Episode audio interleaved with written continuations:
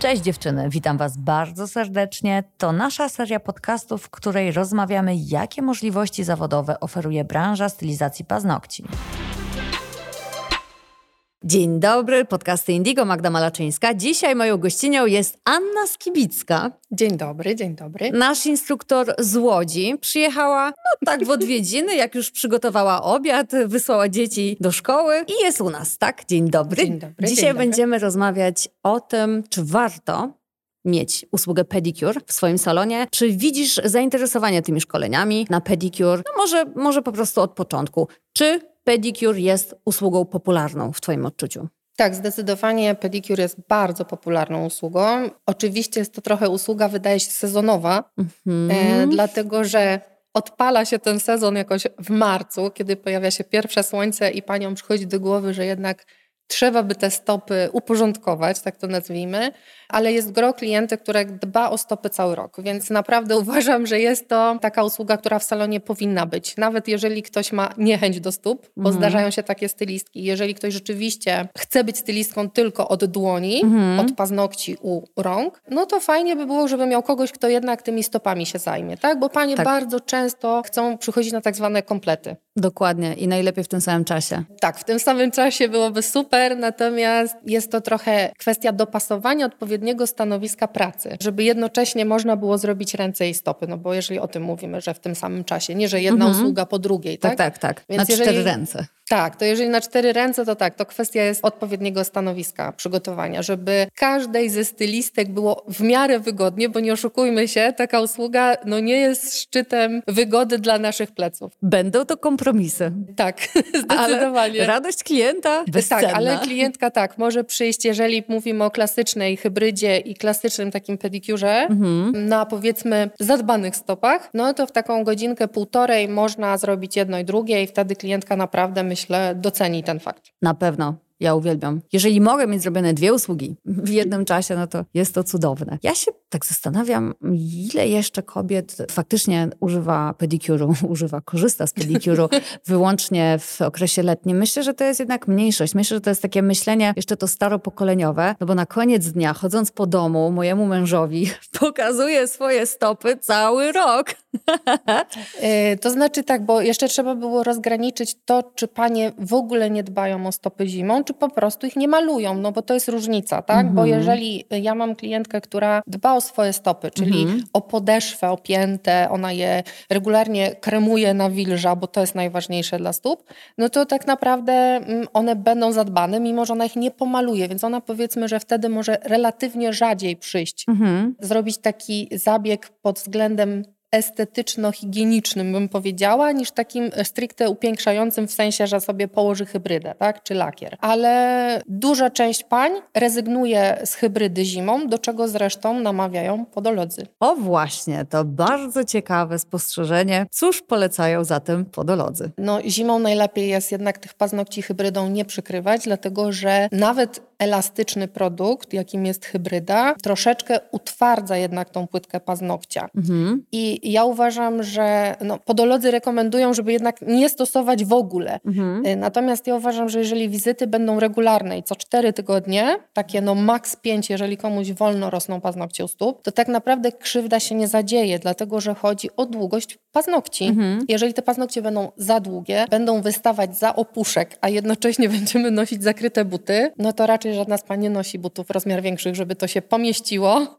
Nie, żeby... to już myślę, że każda klientka weźmie cążki i obetnie sobie te paznokcie. Tylko właśnie obcinanie paznokci z hybrydą nie jest dobrym pomysłem. Powinna je skrócić pilniczkiem, jeżeli już. Ależ my dotykamy istotnych aspektów. No, dobrze, grzeszyłam wielokrotnie, muszę przyznać. No bo jak masz elastyczne te płytki i złapiesz to, nie wiem, obcinaczką powiedzmy, no to jeżeli to są małe paznokcie, miękkie płytki, no to nie będzie uszczerbku. Natomiast jak mam panie, które mają kruche, łamliwe paznokcie i ona notorycznie obcina obcinaczką i powiedziałabym chyba po ciemku te paznokcie, no bo po prostu wzorki są takie różne, no to te paznokcie pękają wzdłuż. O nie. tak, przy takich twardych paznokciach, przy zbyt dużej ilości produktu hybrydowego też może się zdarzyć tak, że jeżeli źle złapiesz tą obcinaczką, no to ten paznokieć pęka wzdłuż. Niestety, to po pierwsze boli, po drugie potem trzeba to jakoś wyprowadzić. Więc idziesz do podologa, a podolog ci powiedział: pani puknie się w głowę, kto normalnie nakłada hybrydę kto zimą. Kto pani to zrobił? Kto pani to zrobił? Brak to profesjonalizmu. Tak jest, tak. Ale to widzisz, wygląda. To trzeba doprecyzować, kiedy przychodzi do ciebie klientka na pedikur, kiedy następnym razem się widzimy. I poinformować, że jeżeli to ma być wizyta epizodyczna, to polecasz lakier do paznokci. Tak, zdecydowanie. I też zawsze uprzedzam klientki, że jeżeli już długość im przeszkadza, no to zdecydowanie polecam jednak użyć pilnika. Przy dłoniach ja często oddaję klientce pilnik, po prostu albo go wyrzucam, natomiast przy stopach wyrzucam zawsze, więc pani no po prostu musi sobie nabyć taki pilniczek, no ale bywa z tym różnie. Mam jedną rekordzistkę, której po prostu nie jestem w stanie wytłumaczyć, że ma te paznokcie skracać pilnikiem. I przychodzi do ciebie z takimi... Z popękanymi. Co 5 tygodni. Także no. Klient nasz pan. A powiedz mi, kiedy u ciebie się zaczęło myślenie, że chcesz robić pedikur i czy to było tak, że od samego początku była to dla ciebie praca jak praca, obojętnie czy ręce, czy stopy, czy jednak musiałaś przełamać w sobie pewne bariery? Teraz zabrzmi, że jestem jakaś zboczona. Nie. No nie, ja lubię robić stopy i wiecie, jak są te wszystkie filmy takie na YouTubie, jak tam... wycinają wrastające paznokcie, jakieś takie trudne przypadki, to tak, to mnie relaksuje i ja to oglądam. Ja lubię po prostu robić te stopy. To nie tak, że jestem fetyszystką, ale ja mam ogromną satysfakcję, jak przychodzi do mnie pani i ma takie, nie wiem, no zapuszczone te stopy, brzydko rzecz ujmując, i wyjdzie ode mnie z no, ładnymi, zadbanymi tymi stopami. I pedikur, który chyba sprawił mi największą frajdę, to był taki, jak moja szefowa jeszcze wpisała mi na pedi 80-letniego pana. Właśnie miałam powiedzieć, że pewnie jakiś dziadziuś przyszedł. No. Tak, 80-letniego pana, który się w trakcie wizyty okazało, że nie jest w stanie się schylić, żeby zdjąć sobie samodzielnie buty. Jak zdejmowałam mu skarpety, to sypała się skóra i podobno tego pana zapisała któraś z naszych klientek na wizytę, że córka, ale naprawdę, gdybym wiedziała, która to jest pani, to chyba bym się nie powstrzymała i powiedziałabym jej parę słów na temat tego, że mogłaby się tatą trochę lepiej zająć. Natomiast pan miał naprawdę ogromne zmiany, wrastający paznokieć, który się złamał tak, że wbijał się do krwi w sąsiedni. Boże, to ci musi uniemożliwiać chodzenie. Tak, on bardzo, bardzo miał duży problem z tym, żeby swobodnie chodzić. Był strasznie skrępowany tą wizytą. Ja na początku spanikowałam, bo po prostu miał taki nadmiar zrogowaciałego naskórka, że stwierdziłam, że po prostu nie dam rady. Na co weszła moja szefowa mi tak: przestań, chciałaś być podologiem, do dzieła. Mówi, to jest tylko martwa skóra. Poczekaj, ale doprecyzujmy tutaj. Ty byłaś wtedy po szkoleniach z pedikuru, tak? Nie miałaś absolutnie żadnej wiedzy podologicznej? Nie miałam żadnej wiedzy podologicznej, po prostu robiłam pedikur taki kosmetyczny. Czyli teoretycznie mogłaś tego pana dziadzia odesłać do podologa, mówiąc, że to przekracza... Tak, tylko wtedy, wiesz, jeszcze nie było takiej, że tak powiem, aż tak popularny zawód podologa nie był. A druga sprawa, że miałaś poczucie, że ten człowiek już do ciebie przyszedł, już ściągnął butę, on już przeszedł przez tą naprawdę granicę samego siebie. Ty mu teraz mówisz, że panie, pan się pakuje, idzie pan do podologa, on tak bym prawdopodobnie by tam nie trafił, nie? Też mi się tak wydaje, patrząc na jego zachowanie, na to, że on miał taki... No rzeczywiście widać było, że był bardzo skrępowany. Po pierwsze mężczyzna w babskim salonie. Z lat 20. Tak, więc jakby no tutaj cieszę się, że mi zaufał, bo potem wracał do nas regularnie. Super. Też było widać, że jest to dla niego jakby taki no koszt finansowy, bym powiedziała. No, jednak się decydował, bo widział różnicę i myślę, że tutaj też to chyba było takie coś, co dało mi takie poczucie satysfakcji, nie? Że pomogłam, a że nie tylko maluję paznokietki. Dokładnie, bo to już jest realna pomoc. Tak. Ja naprawdę widziałam, on jeszcze tam potem miał trochę problemy skórne, więc też go z moją szefową, która jest kosmetologiem, pokierowała trochę, gdzie tam powinien się udać i tak dalej. I naprawdę samo to, że ten pan potem siadał i już nie trzęsły mu się stopy ze zdenerwowania, No to już było dużo. Rozmawiamy zatem o kosztach. Nie przygotowywałyśmy się tutaj z Excelem, natomiast tak mówiąc roughly, czyli żeby dziewczyny, które myślą, że faktycznie posiadanie stanowiska do pedikuru ma sens, a załóżmy, że nie chcą same go wykonywać, tylko postrzegają to w formie inwestycji również z osobą, którą trzeba będzie wyszkolić. To powiedzmy o tym, ile mniej więcej może kosztować stanowisko i ile jest szkoleń, dzięki którym jesteś w stanie wykonać usługę pedikuru. Nie wchodźmy na razie w podologię. No, kosmetyczny pedikur. Tak, dokładnie. To tak naprawdę uważam, że jeżeli już mamy salon, kawałek miejsca, sanepid wymaga około 6 metrów kwadratowych, to tak naprawdę potrzebujemy fotel, jak się uprzemy to podnóżek, jak przeżyjemy, że jest niewygodnie i to tyle, bo frezarkę mamy. Jeżeli mamy odpowiedniej mocy, powiedzmy taką jak nasza, no to damy radę zrobić ten pedikur takim sprzętem, który mamy w salonie, tak? A gdzie będziemy myć stopy? Bo to musisz mieć tą taką umywalkę. Znaczy bardzo dobrze by było, jeżeli mamy umywalkę z odpływem, ale nie wszędzie się da. Na przykład u mnie się nie da, bo mój właściciel się nie zgadza na modyfikacje lokalu aż takie. Więc generalnie jest coś takiego jak miska do pedikur, czyli mamy po prostu miskę, do której wkładamy worki jednorazowe i nalewamy wodę. No jest to logistycznie jest to takie ale tak nie szukajmy wymówek, bo da się. Tak, wszystko ale się da się, tak. Natomiast gdybyśmy chciały już to tak, że tak powiem, fajnie ubrać, no to wiadomo, że jakiś podest z wbudowanymi umywalkami jak najbardziej zda egzamin, tak? Więc no, trudno mi jest zgadywać, ile to może kosztować, ale jeżeli chcemy wprowadzić pedikur kosmetyczny jako dodatkową usługę, to tak naprawdę uważam, że to jest kwestia dobrego fotela, no i ewentualnie tego podestu, jeżeli chcemy, tak? Także tutaj to nie jest jakieś strasznie skomplikowane. Ale jeżeli chcemy iść już, że tak powiem, żeby było nam naprawdę wygodnie, klientce naprawdę wygodnie i komfortowo, no to myślę, sky is the limit. No właśnie, można szaleć, bo to już nie chodzi tylko o meble, ale i o design. Tak. No i wiadomo, teraz większość salonów idzie jednak bardziej w design, czyli jakieś welurowe fotele, które moim zdaniem nie do końca do pedikuru są słuszne. Natomiast sanepid na razie to się zgadza, więc... Czy możemy to rozszerzyć? To jest tylko Ani subiektywna opinia, ale warto ją poznać. Tak, to jest tylko i wyłącznie moja opinia, dlatego że pewnie, że ja też lubię coś, co ładnie wygląda. Tak, tylko jeżeli chciałabym zająć się już też tymi trudniejszymi przypadkami, bo należy jeszcze rozróżnić. Pedikur kosmetyczny dotyczy zdrowych stóp, tak? Tak. Podologiczny już zahacza o te przypadki chorobowe. Tylko teraz jeszcze są choroby, które są zakaźne i takie, które nie są. Ale to, że ty robisz tylko pedikur kosmetyczny...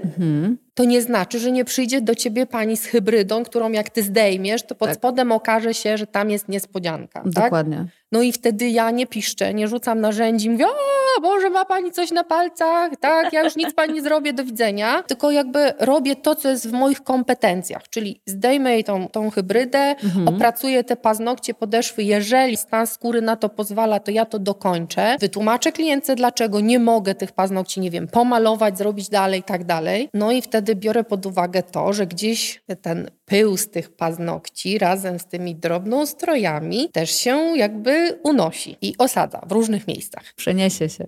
Więc na przykład wirus brodawczaka, z tego co czytałam, czyli tych popularnych naszych kurzajek, potrafi się na suchej powierzchni utrzymywać do 1,5 miesiąca. Więc uważam, że jeżeli już chcemy mieć te welurowe, tam jakieś niezmywalne powierzchnie, o tak to nazwijmy, no to rzeczywiście może to być tylko siedzisko, bo ja też widziałam i podnóżki jakieś welurowe, albo jakiś fotel z takim wyciąganym podnóżkiem, który też ma tkaninę na sobie. Jednak bezpieczniej by było, żeby to było coś, co jest powierzchnią łatwo zmywalną, tak? Wtedy wpisujemy się i w bezpieczeństwo, i w to, że to zrobimy jak należy, zgodnie z wytycznymi, nie? Ale mówię, to jest takie moje, może ktoś ma swój sposób na to, nie? Że on tu postawi fotel, ale podnóżek jest rzeczywiście obity skajem, cała podłoga jest łatwo zmywalna, bo najczęściej są to płytki czy tam panele, tak? Więc łatwo jest to umyć i zdezynfekować. Szczególnie, że w żaden sposób nie jest to w tym momencie regulowane przez sanepid, to tutaj trzeba użyć zdrowego rozsądku i etyki pracy i zwrócić uwagę na to, co powiedziała Ania, wyposażenia, jeżeli nasze wyposażenie jest welurowe, i zastanowić się, co zrobić, żeby zminimalizować, a wręcz wykluczyć możliwość zarażenia się chociażby tym wirusem brodawczaka, czyli kurzajką. No na przykład, nie? Tylko tak jak mówisz, zdrowy rozsądek. To chyba jest najważniejsze, żeby już nie popadać w skrajności, że ma być tylko cacy, ale też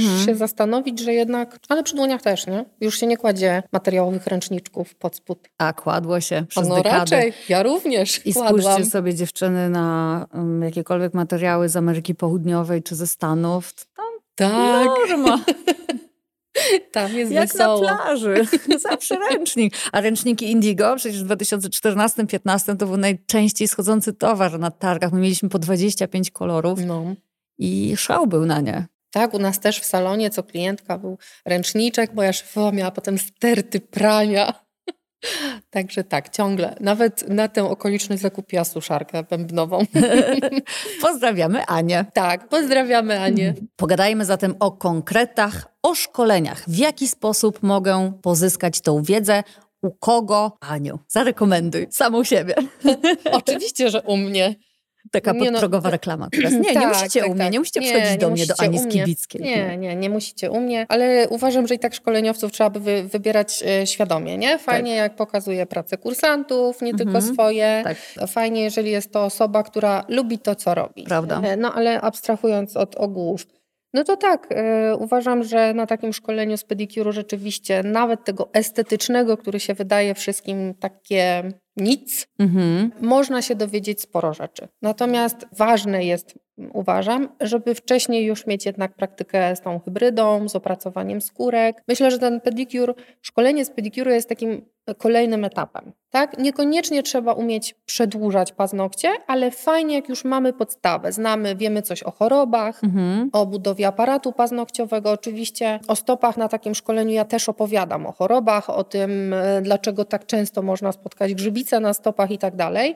Natomiast jest cały szereg przeciwwskazań do wykonania zabiegu, więc uważam, że to jest też kluczowe, tak? Takie szkolenie, nawet te 6-8 godzin, zależy jak to tam, że tak powiem, jakie stopy nam się trafią na szkoleniu, naprawdę daje super rezultaty, dlatego że ja dostaję feedback od moich kursantek i jak ktoś ci pisze: Anka, ja dzięki tobie robię najlepszy pedikur w mieście. Wow, fajnie. To naprawdę uważam, że jestem w stanie nauczyć to robić fajnie. Ekstra.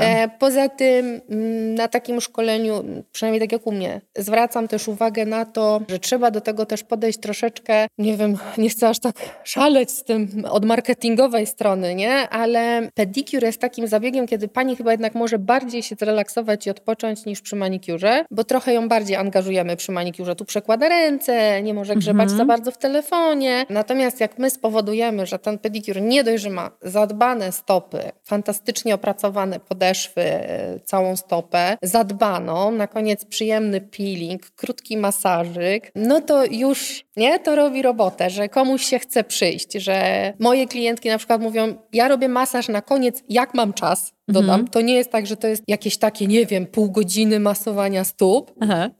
Ja wmasowuję krem. Może jednak coś z tym fetyszem jest, Ania. Ja wmasowuję tylko krem. Ale moje panie mówią, że one mogłyby przychodzić do mnie tylko na to. Uważam, że trzeba pomyśleć, że ten ktoś przychodzi też po relaks, nie? Nie tylko ogarnąć te stopy. Ja na przykład też chodzę na pedikur, zresztą do mojej kursantki. I to jest tak, że po prostu zarąbiście się cieszę, że nie muszę robić tego sama, gimnastykować się i tak dalej. I z większością klientek myślę, jest podobnie, nie? Że one też nie chcą tego się gimnastykować, tylko chcą mieć ten czas dla siebie, więc na szkoleniach też o takich rzeczach mówimy. I dzięki temu potem dziewczyny, które były u mnie na tym szkoleniu, mówią: kurde, Anka, kobiety są w szoku, mówią: Jezus, u ciebie jest najfajniejszy pedi w okolicy, tak? No i mają co robić. Poza tym uważam, że pedikur jest świetnym zabiegiem dla nowych pracownic, żeby przekonać klientki do siebie. Dlatego, że często miałam dziewczyny, które u mnie zaczynały od podstaw, szły do pracy do salonu, potem były trudne rozmowy pod tym: Ania, no ja pracuję, ale wiesz, te panie nie chcą do mnie usiąść, wolą stałe pracownice albo chcą do szefowej, to chodź na pedikur.